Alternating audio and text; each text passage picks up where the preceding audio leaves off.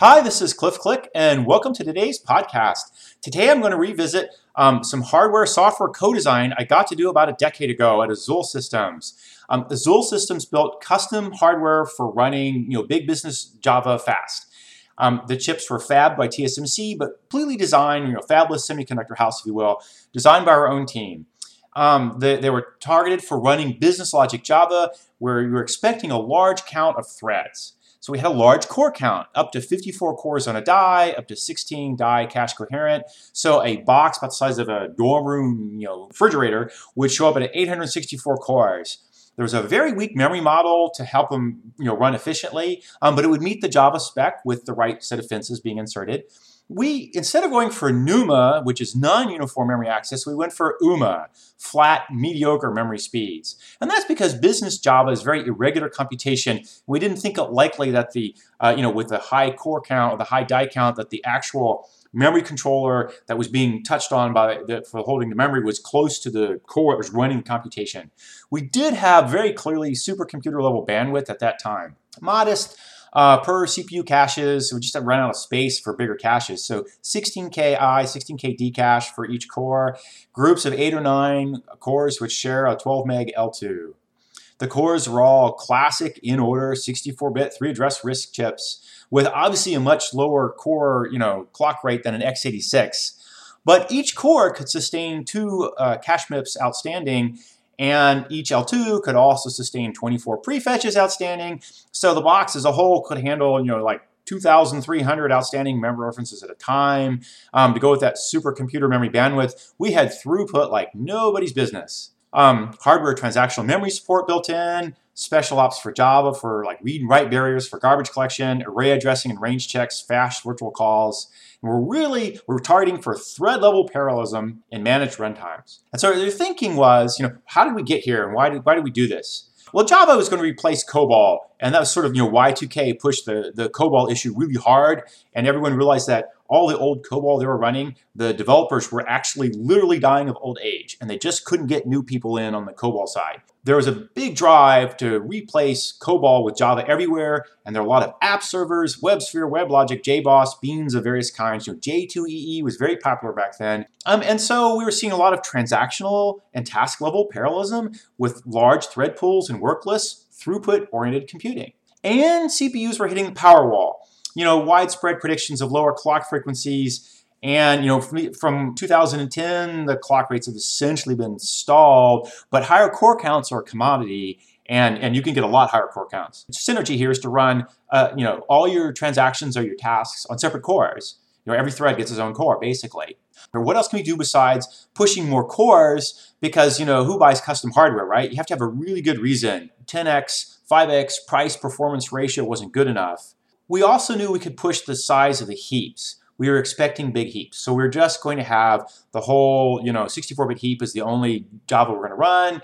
Things up to, to at that time, half a terabyte was huge. We're, that was planned in from the get-go. Between half a terabyte to a terabyte was, you know, the norm. Um, GC support. So people had known for a long time about using read barriers for garbage collectors, and you get a better idea, you get a better GC algorithm out of using a read barrier than a write barrier. It completely changes the GC model you want to run. And the, the problem is that reads are about five times more common than writes. So a read barrier runs five times as often as a write barrier.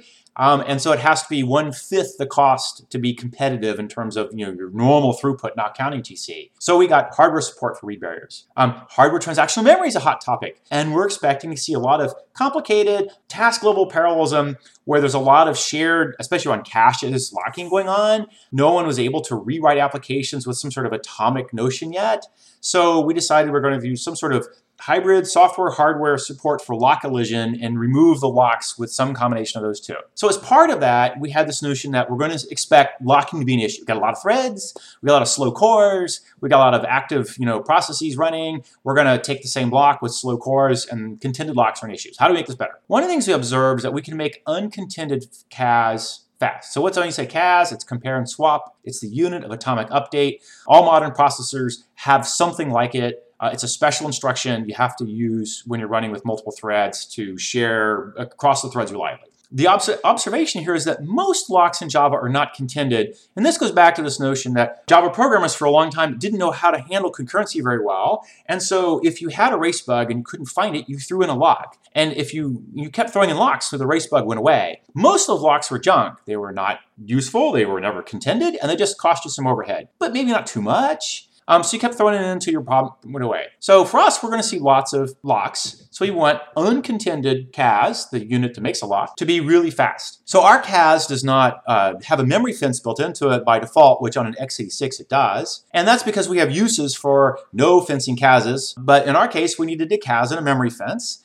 And we could pipeline them both. If they hit in your L1 cache, it was one clock pipeline for both the CAS and then the fence. The no fence CAS thing comes around where every time you use a CAS to, for instance, do lock, I'm sorry, performance counters, then you force a memory ordering on a internal JVM performance counter, which has no Java semantics for memory ordering, and you force the processor to go slower because of the memory ordering. So we want to do that. We wanted to have you know cheap performance counters. Um, lock-free algorithms also can be in a place where they know they don't need any ordering on this CAS. They just need an atomic update. Um, we did support a couple different flavors of memory fencing. Um, you know, load to load, load to store, store load, store store, and no other ordering between the memory ops except for the fence. So the memory ops could be completely out of order in any way they wanted to and we relied on software and not on, for instance, the Intel's, you know, very, very strong thread ordering model or total store order to get the orderings correct. Um, we had hardware transactional memory support from day one. And this is uh, and this is this idea that you put in your L1 some extra tag bits and nothing at all in the L2. So the L2 is shared between multiple cores, and the hardware guys are very clear: you thou shalt not touch the L2. But the L1 had a couple of extra tag bits, and what you did with them is that when you started a transaction, you flagged lines in L1 as being touched speculatively, either for read or for write. And then if you lost a line out of your L1 that was tagged, you aborted instead. You aborted the transaction instead. So if you were reading lines um, and you had to read them under speculation and you lost it, that meant that somebody was writing it and your transaction aborted. If you were writing lines and you lost it for whatever reason, um, instead of writing that bit back, you threw that line away and those writes never happened and you aborted the transaction. And then the, the, you know the key here is that nothing else would abort you. So function calls were okay, TLB misses that did you know user mode level, the first level walking TLB were okay, nested locks were okay, nothing else would abort you. And so it was a, it was a very strong transactional memory support model. We routinely see thousands of instructions make it through a, a transaction, but it turned out that that was not actually very helpful. No Dusty Deck speedup from lock elision, and that's a whole other talk. Basically, you know, you have to rewrite to break data dependencies that are true data dependencies. And, and it turned out that garbage collection was mostly the main bottleneck, not locking. Okay, so we're expecting memory bandwidth to be an issue. Um, obvious you know, risk, you have lots and lots and lots of cores, and streaming allocation is hard on your caches. So we added this support for just-in-time zeroing in your cache called a CLZ, and it's not impacted by frequent fencing for locks, unlike the IBM DCBZ, and drove the ver verification guys nuts. But what it does is it lets you uh, not read dead data when you allocate a new line. So this gets in this funny notion I was talking about in another podcast where as you allocate objects, this touches a line that's never been in your cache for a very long time. It's a guaranteed cache miss. And the first thing you do is you stomp it partially full of zeros, enough to fill the object up, and you don't stomp the rest of it because you don't know that that's where you, you know what the rest of the line looks like. So the hardware doesn't know if you're going to stomp the rest. So the hardware goes ahead and fetches the line, which eventually all gets stomped to zero, and it was a read of a dead data. It was useless. So the CLZ instruction reduced our actual memory bandwidth, totally measurable by all kinds of statistics, by 30%. It was a complete reduction of memory bandwidth by 30%. It was huge, huge, huge. We put in support for stack allocation, um, which will let you lower and not have dead objects get written back out.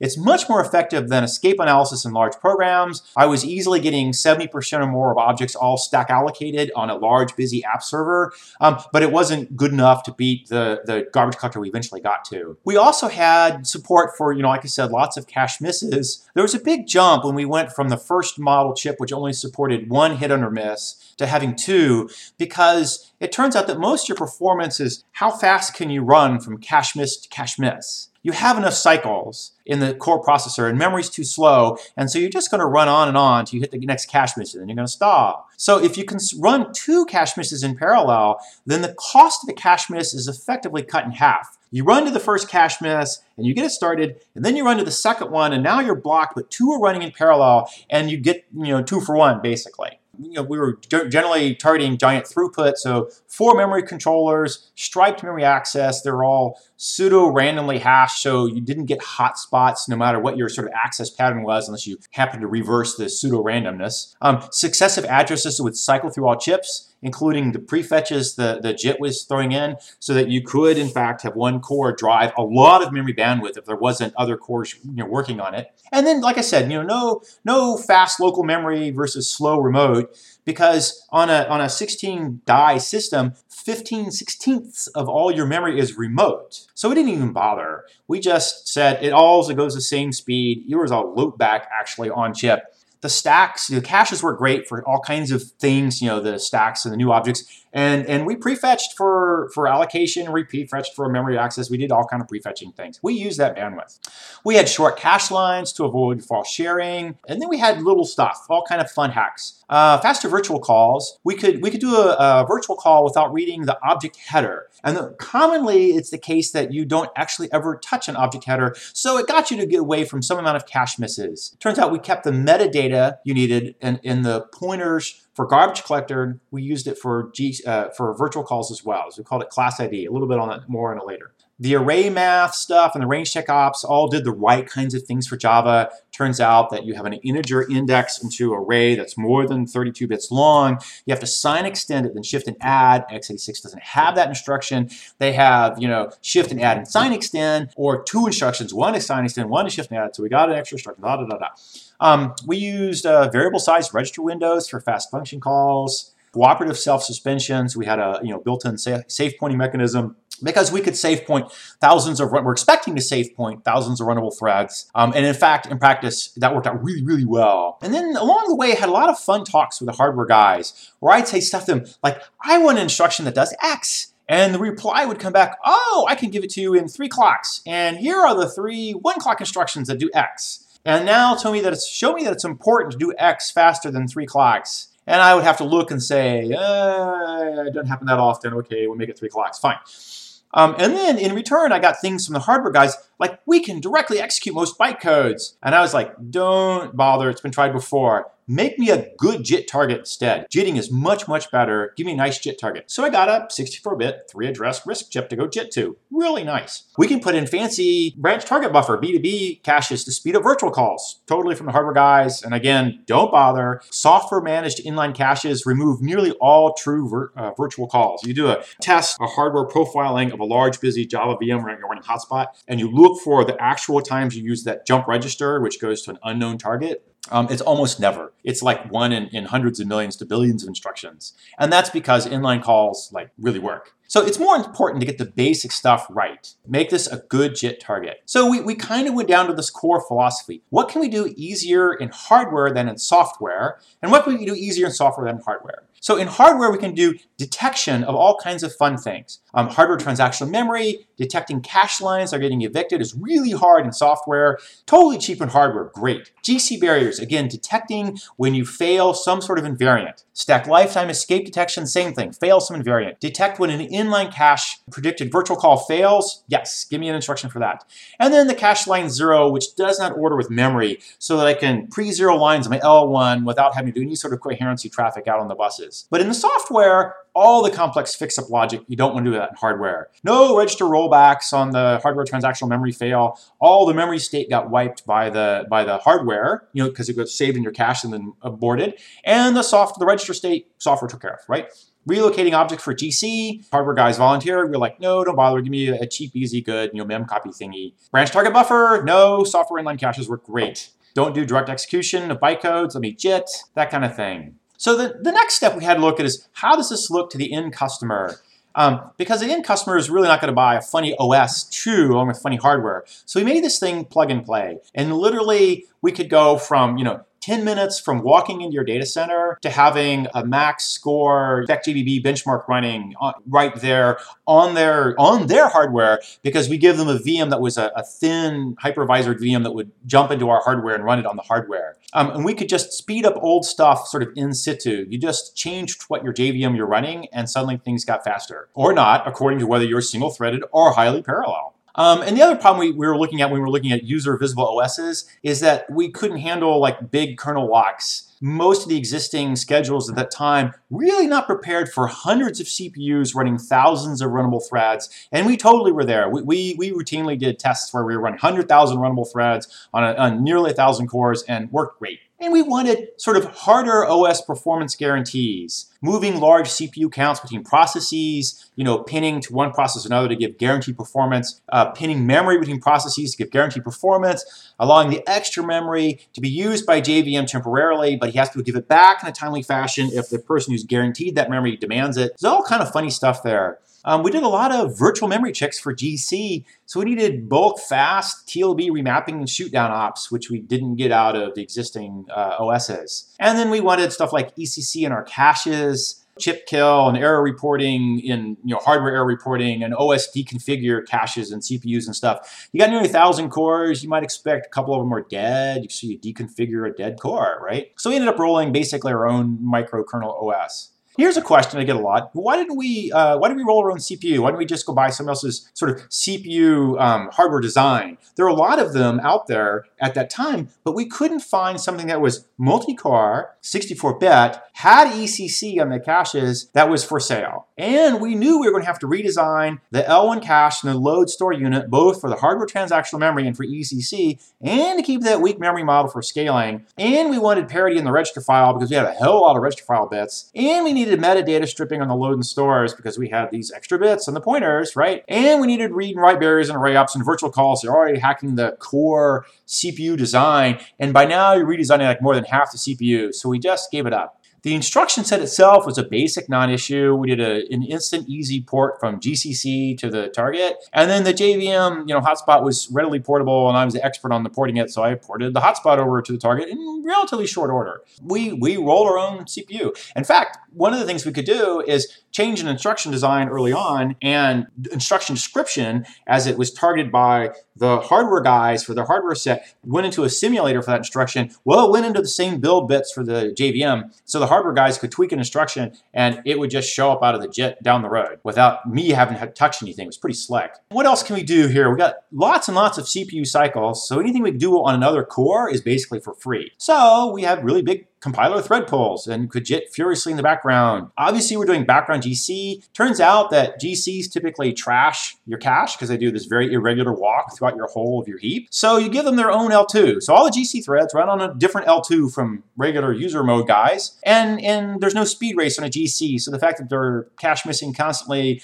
makes no difference. The, you know, the GCs are going to be slow and they're going to be slow, but they're running in the background. As long as they're fast enough to keep up, it's done. Um, and in fact, actually, we prefetched in the GC and it's pretty easy to prefetch as well. We did background profiling and background page zeroing. Uh, CPUs would doing hot spinning on I/O, where they would just you know spin hard at the hardware buffers, waiting for the next you know packet to come over the network, and then they would go scatter, gather, and, and hand it out to the to the user mode processes.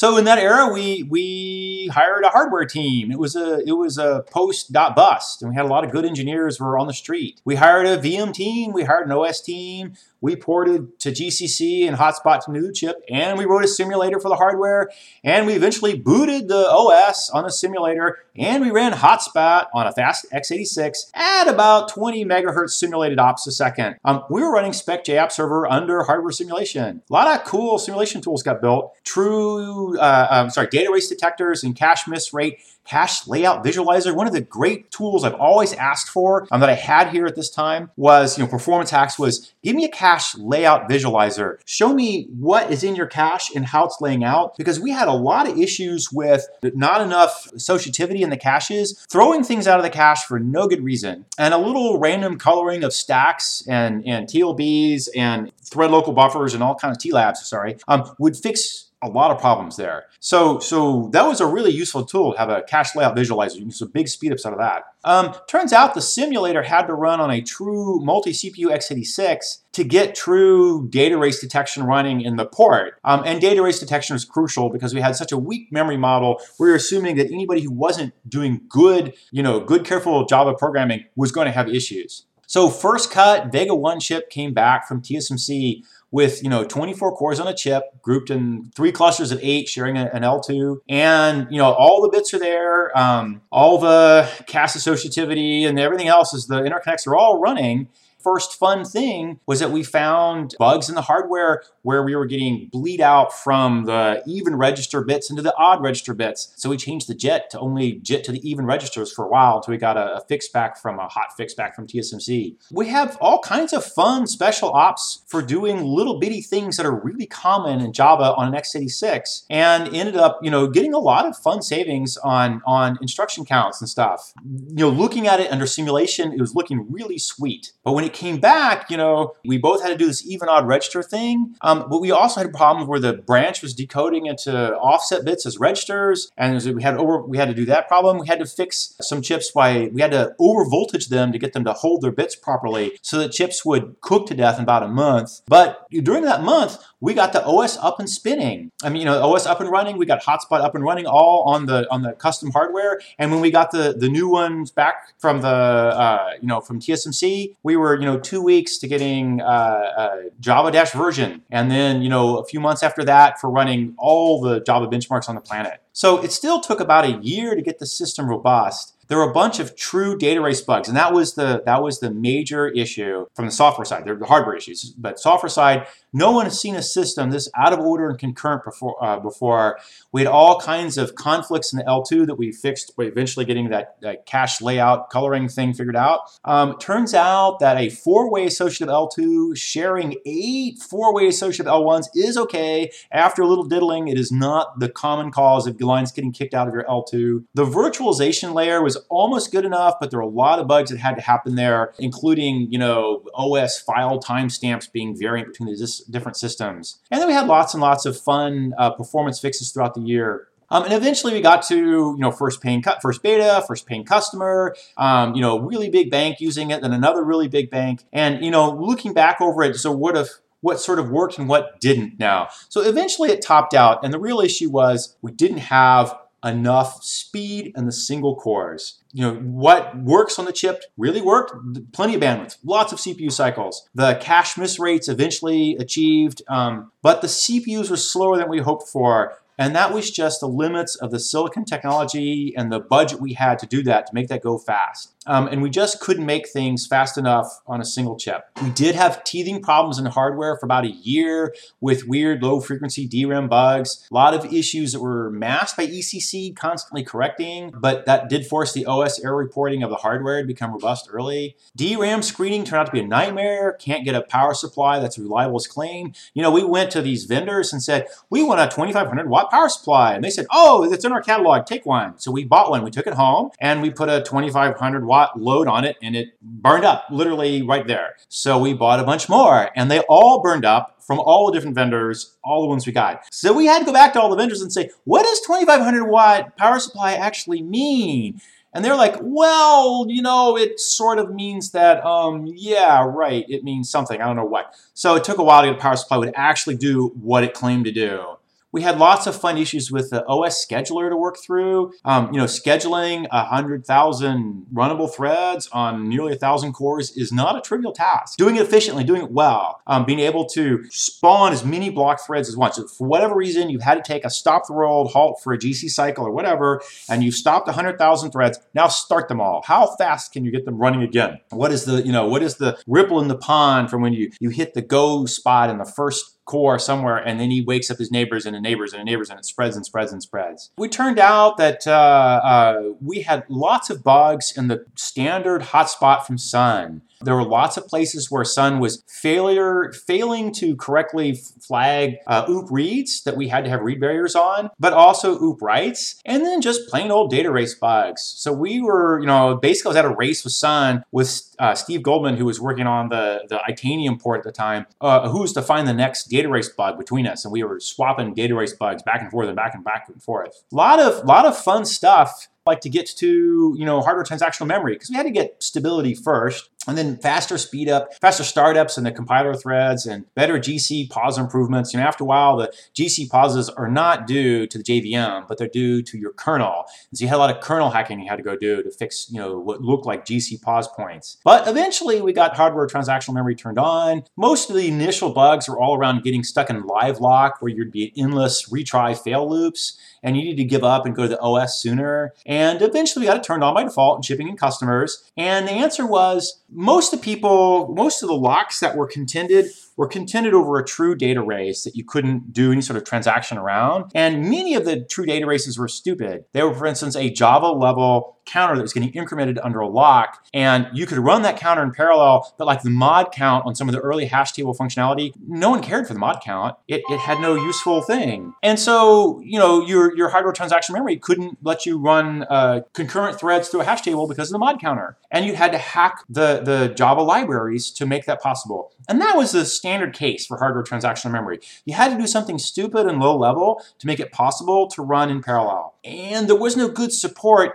to feed back to the developers of Java to say, here you have a, a, data dependency that's going to prevent concurrent access through this locked region. Are you sure you want it there? Or would you rather do something else instead? So, all right, let me, let me wind this down here. The GC is, is, you know, ended up working really well when I left it, and then it got even better in a minute here. So the GC when I left it was 500 gigabyte heaps, no sweat, 35 gigabyte a second allocation rates, sustaining like 10 millisecond max pause times, you know, really good, really incredibly good numbers. First time install at a customer, the standard, you know, install process is put the box in, strip all their old GC args, double their default heap size, and you run, and they've never seen another GC problem ever again, just run flawlessly. We have this internal profiling tool we called RTPM, now called Zing. Customers demanded it after I, but I just built it for myself. It was just bring out all the guts of a core JVM into basically web pages that you can sort through and surf through. And it gave you, you know, key insights into what the JVM was doing and where performance is going and not. Oh, we've picked up all kinds of real-time time performance monitoring everywhere. Yeah, let me, let me wind this down here. So, so we ran out of steam because we couldn't get the clock rate fast enough.